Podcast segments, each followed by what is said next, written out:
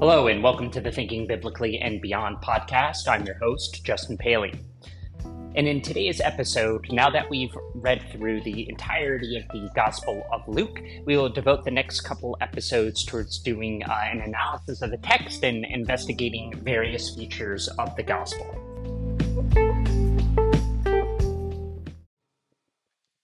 Okay, so really looking forward to these next couple of episodes as the uh, the Gospel of Luke is one of my personal favorites. I find it to be just a really fascinating text.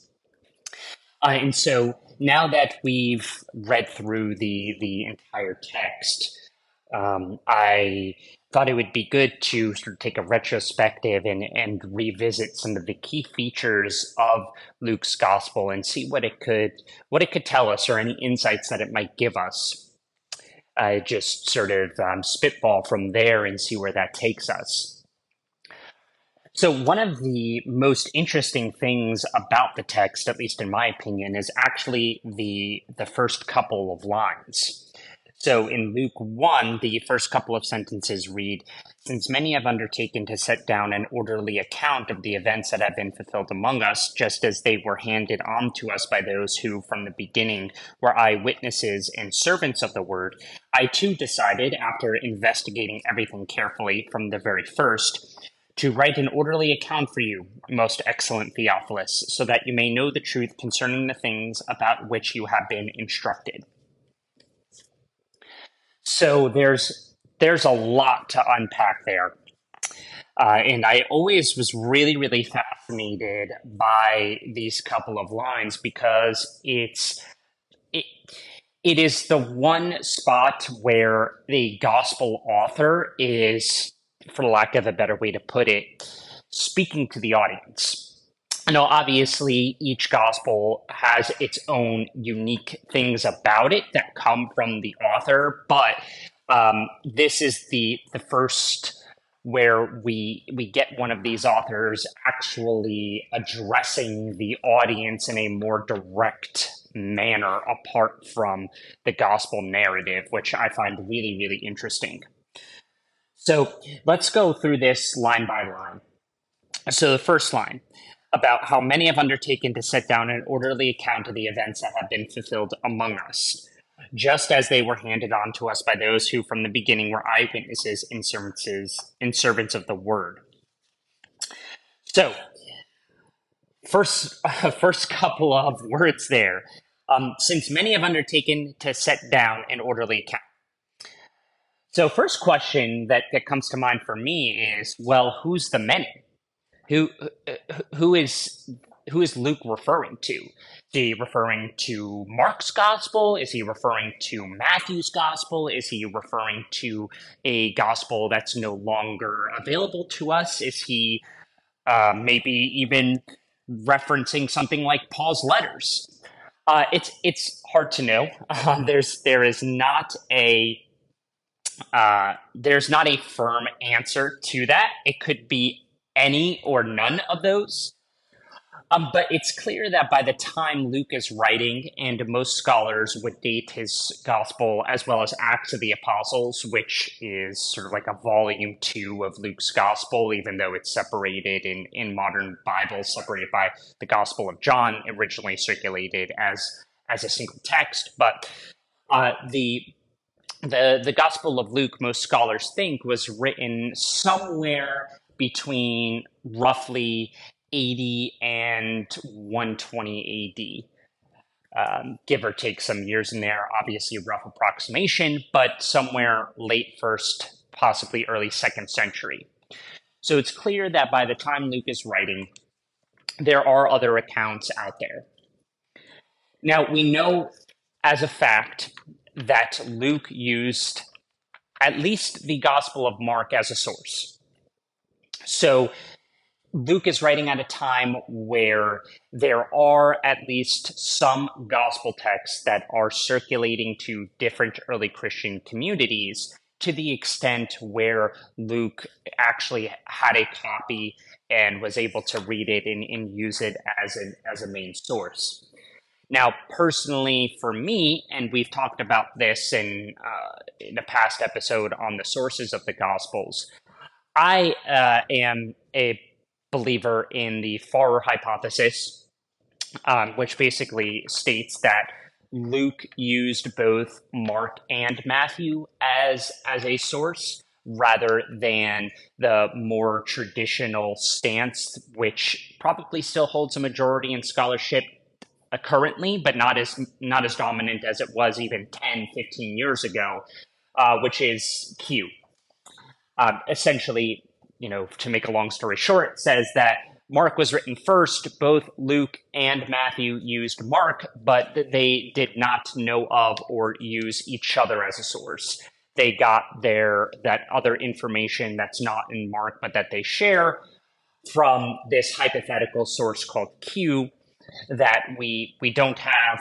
There's a, a lot of rabbit holes I can go down and, and talk about all day, but uh, long story short, um, I, I, say that as my opinion because there are good arguments to be made that Luke did not use uh, Matthew as a source, but I only bring that up to address this this first line here about who Luke may be talking about when he says many. Now, the second part there is just as they were handed on to us by those who from the beginning were eyewitnesses and servants of the word another really interesting, tantalizing line here. So it's clear that Luke is not presenting his text, his gospel text, as coming from an eyewitness, at least directly. Now, he is claiming that the the stories and the events that uh, he's going to go to relate throughout the, the gospel text do have a basis in the original apostles who were actually there and witnessed and lived these things. So while Luke himself might not have been one of those original people in the inner circle there for all of those famous events and parables, etc., etc., uh, he is claiming that the material that the reader will encounter is, um, for lack of a better way to put it, authentic and because it is authentic, because it can trace its origins all the way back to this original circle of uh, eyewitnesses and apostles, that does naturally credit it with a lot of uh, authority and standing. And we see very similar uh, things being played out, for example, in the uh, in Paul's letters, where you have later followers of Paul, for example, the the person or, or people who wrote the pastoral epistles, First, Second Timothy, and Titus, where they're trying to link it to these foundational um, early members of Christianity as a way of gaining authority for their own view or text. And Luke is doing something similar here, except um, he is not necessarily tying his name to it. I mean, similar to all the other gospels, they they first circulated anonymously, so uh, it's a little bit different than the situation we have with Paul's letters. But nonetheless, it is that crucial key to that original original group that does bestow the ultimate authority on the text. So to, to finish off the, the, the verse here, I too decided, after investigating everything carefully from the very first, to write an orderly account for you, most excellent Theophilus, so that you may know the truth concerning the things about which you have been instructed. So, a couple things here. First, and what really uh, originally got me really, really uh, into this uh, this little portion uh, of Luke is that he's referencing somebody specifically or I should say, maybe referencing somebody specifically, that person being most excellent Theophilus. Now, in terms of Theophilus, if you look in your Bible, it's going to be capitalized and it's going to naturally seem like it's somebody's name.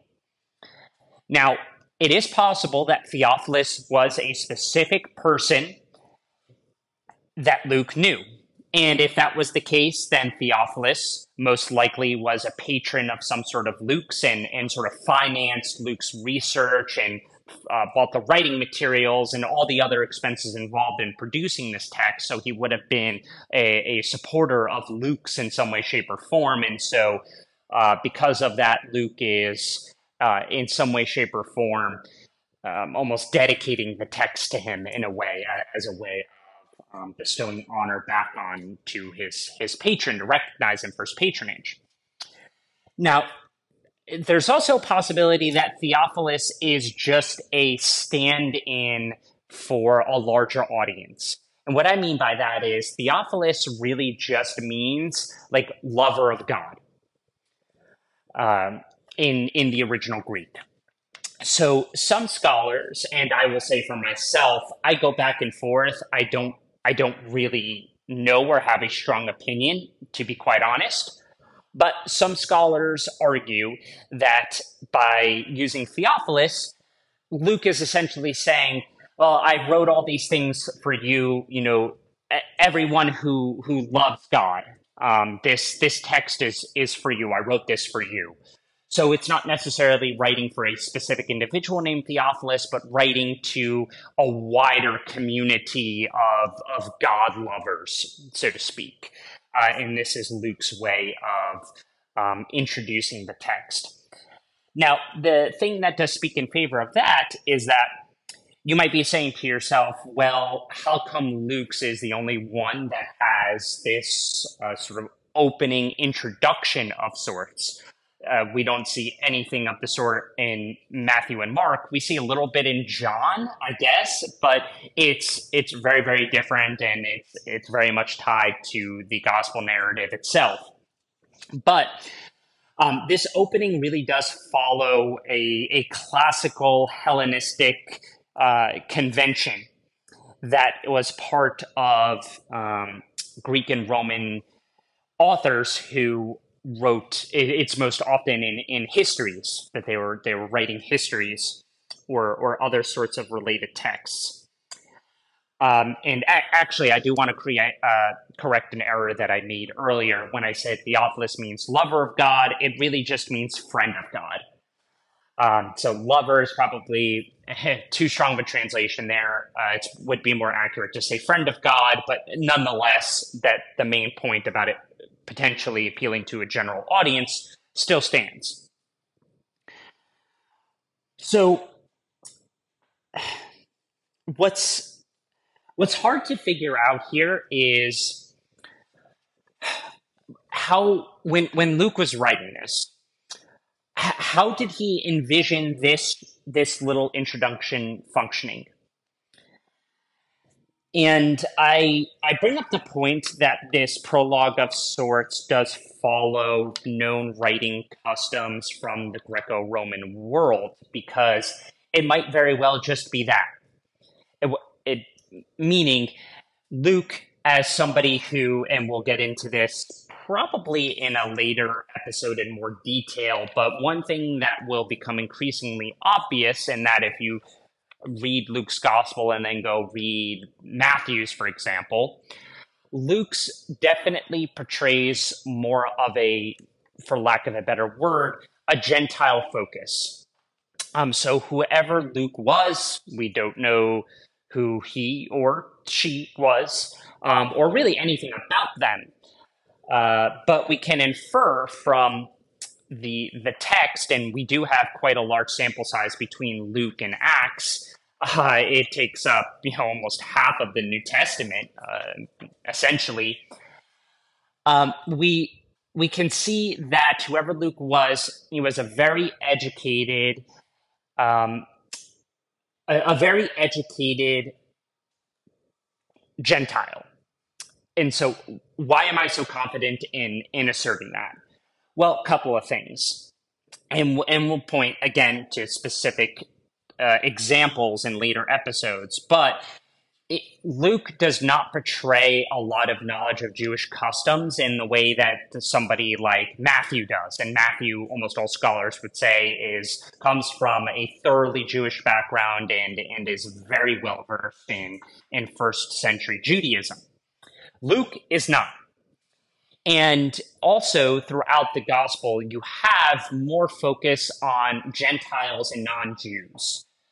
Uh, so, you know, the stuff like Good Samaritan, though you find that in other places as well. But there are just other stories that Luke includes or that little changes that, that he makes that reflect more of a Gentile sympathy. And that leads many scholars to argue that Luke was writing for a Gentile audience.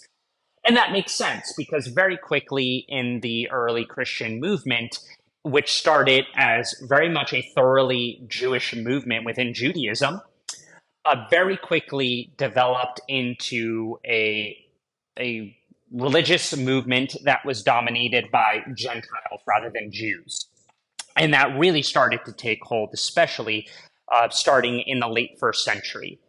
So it would make sense that Luke, for example, we can imagine if he knows Mark and Matthew, and he doesn't really feel like there is a text for a, a more Gentile uh, dominant community that they can really understand in a way that Luke thinks is important. Um, and so he writes, again, he knows that there are other accounts out there, so there has to be something that is really driving him to to write down this account. Um, and so, of course, we can't know for sure, but um, writing it for his community or for Gentile communities, that would make sense. And there are certainly uh, aspects of the gospel text that point to a, a Gentile background for, uh, for Luke. Now, another thing that I do want to stress again, even though I, I just said it a minute earlier, is that he is extremely well educated, whoever Luke actually was the the Greek, the original Greek of Luke Acts is some of the best, and some would even argue the best in the entire New Testament. Uh, well, there, there are a couple of other texts that might rival it. Um, for example, the Second Peter randomly um, has really, really good Greek, uh, but, as well as Hebrews. Hebrews, whoever wrote Hebrews, was an extremely well educated individual who wrote very sophisticated Greek. But um, Luke is on par with any of those other texts. And generally speaking, actually, when you compare the texts of the New Testament to other either contemporary or just generally speaking Greco Roman texts, um, most of the texts are relatively low brow in the sense that it's it's common Greek. So the Greek of of the Gospel of Mark is very crude. It's not. It, it, it reads at.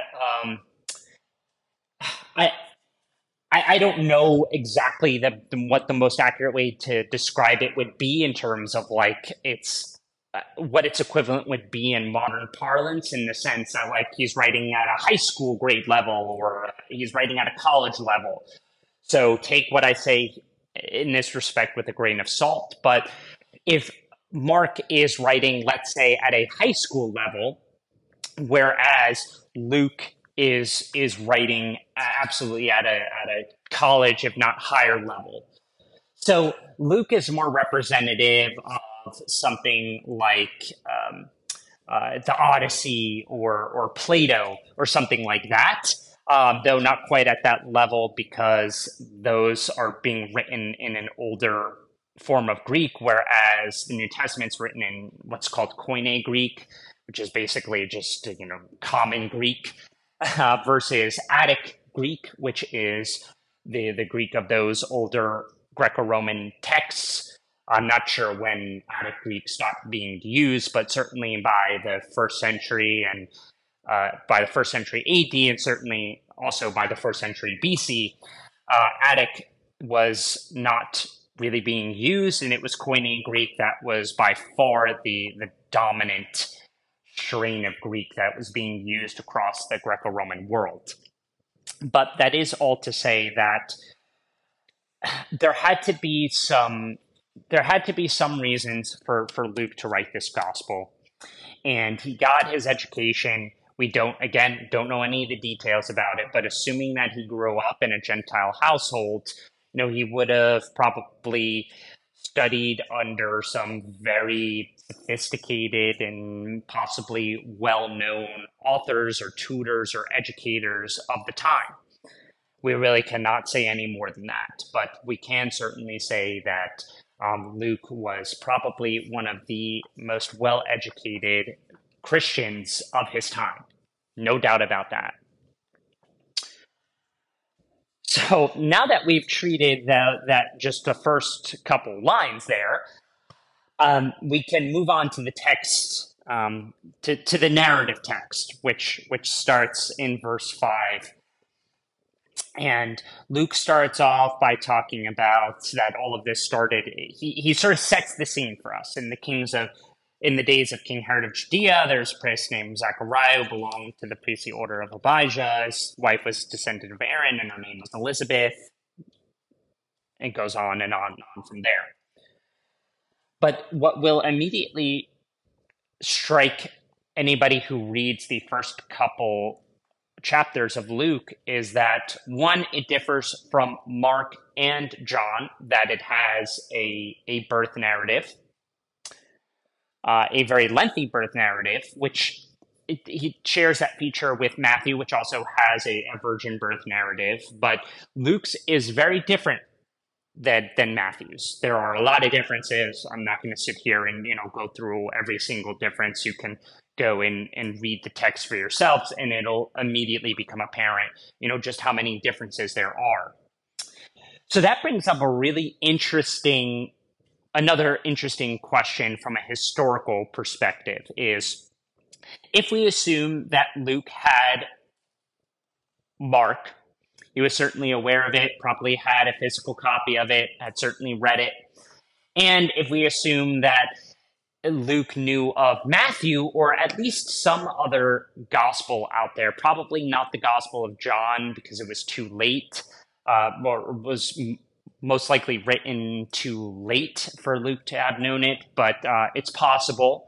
But regardless, Luke knew other gospel narratives out there, and one that he knew for sure, the uh, the Gospel of Mark, did not have any sort of birth narrative.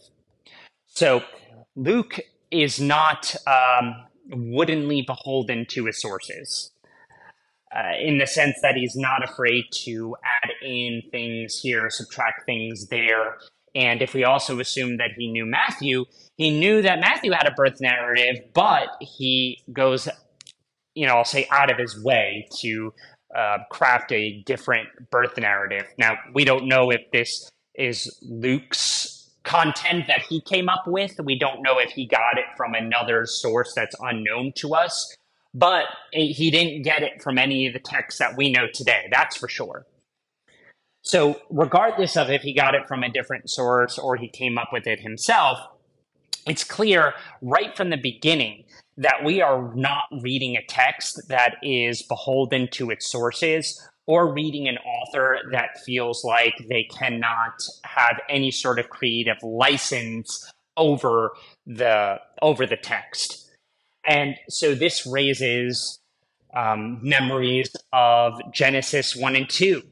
And that when people go and read Genesis 1 and 2, and they see these two um, undisputably different creation stories, it leads one to naturally wonder well, you know, why, when they're so obviously different from one another and can't be reconciled in any reasonable way, why did somebody keep these two? You know, why was it deemed necessary?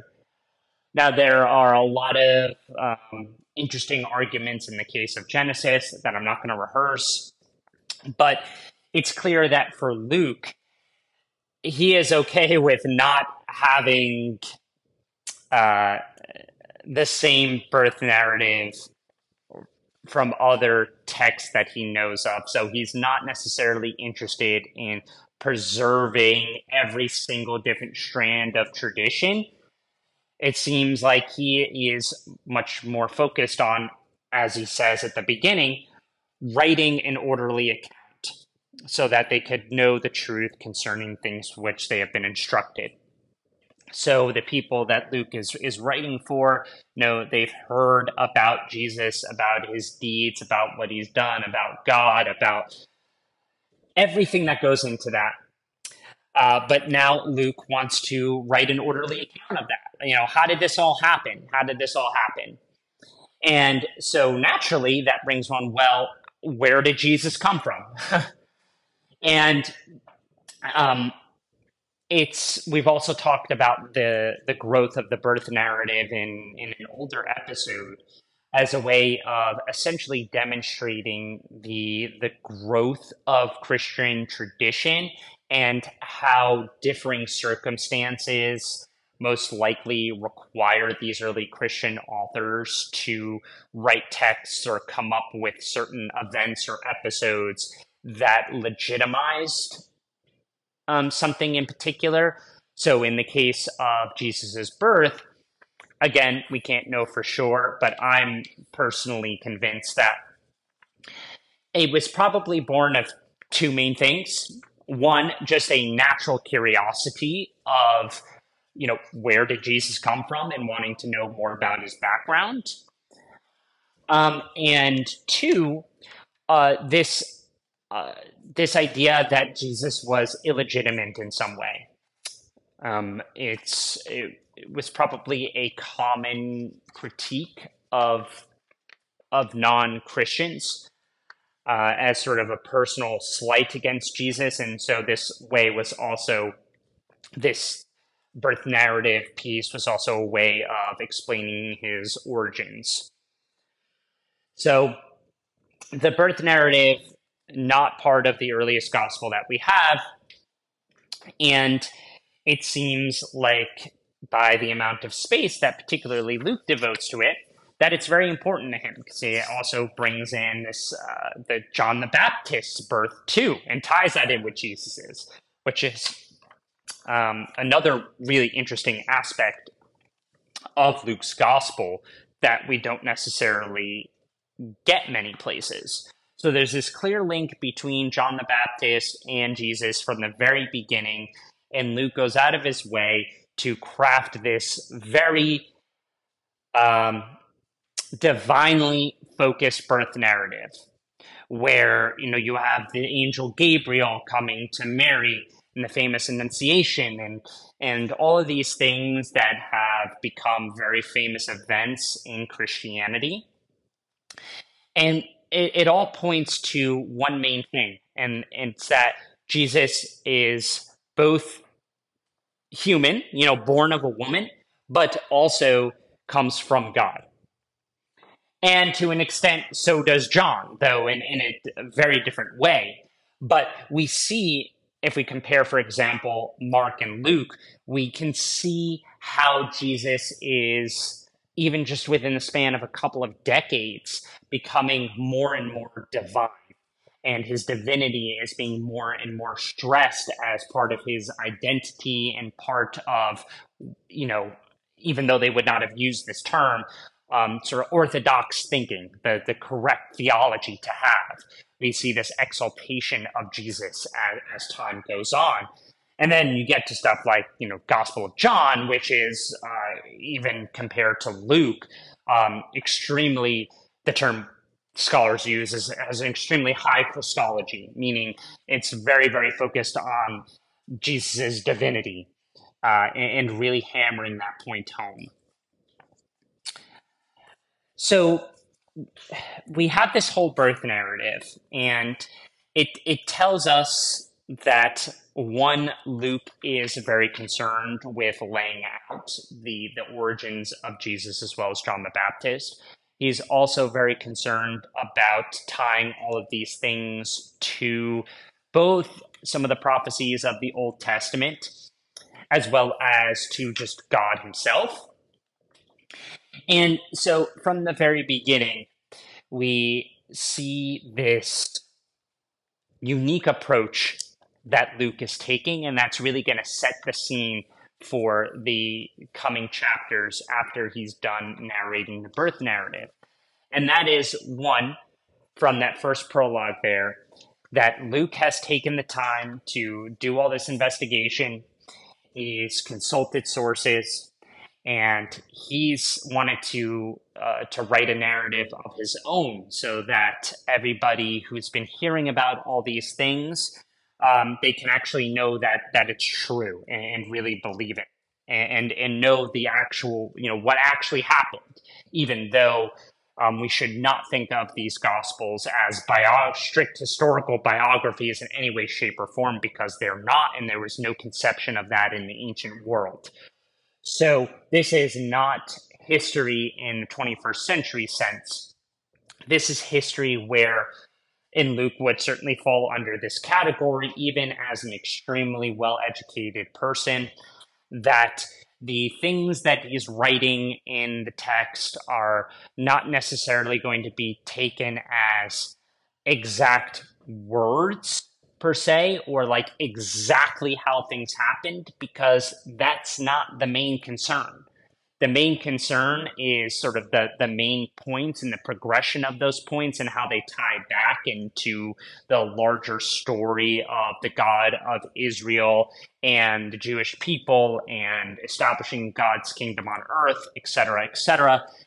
That point is much much more important, uh, and so to because with these sorts of episodes, I always like to tie this back into a modern day, a modern day issue, rather than just talking about the the scholarly and historical aspect. But that point has ramifications for how we understand the, the New Testament and the gospel text today because some people are really uncomfortable with the fact that we have four gospels that are all very different from one another and to i would say any sort of reasonable person who's trying to look at things somewhat objectively that there are aspects that just can't be reconciled. Uh, they not all four gospels can be right. But that shows us that um, both because Luke tells us he knows other accounts and then proceeds to write accounts that are different and contradictory to presumably at least some of those accounts, as well as the later Christians who were deciding, essentially deciding what text made it into what we call the New Testament. They didn't necessarily see a problem with that. And the same goes for a lot of the Old Testament stuff too. But in relation to the New Testament, some people will try to jump through loops just to try to defend this idea that, you know, they might be four different texts, but they're telling the exact same story just from different perspectives. Now, that might be true to an extent, but um, in doing so, most of those people are arguing that there's no contradictory elements within the, the Gospels and they all essentially agree with each other, which just I, would say flat out is not true and um, uh, not a good way to represent the text and be faithful to the original purposes of the text because the texts were not trying to do that. They were not trying to present a step by step outline of Jesus's life with with trying to nail down the exact words down to you know every and and the. It, it's not it's there, there was no that's such a foreign concept to introduce to the, the world of the first century that these early Christians were operating within. So uh, I think that uh, that's a good place to stop from here because then after the birth narrative, we start getting into the um, the actual ministry of Jesus. Um, so we'll we'll end this episode here. Um, and then in the next episode, we will pick up where we, we left off and um, focus on uh, a couple of instances in the next couple of chapters of, of Luke. And I'm going to try to, to keep these pretty general because otherwise, you know, Luke is a long book and, and we'll have six, seven episodes. So I'm going to try to limit it to probably three total episodes the one focusing as we did today on the very beginning two focusing on sort of those core chapters of the ministry of Jesus, and then the last episode being focused on the death and resurrection. So, I uh, hope you enjoyed this episode, and I will catch you in the next one.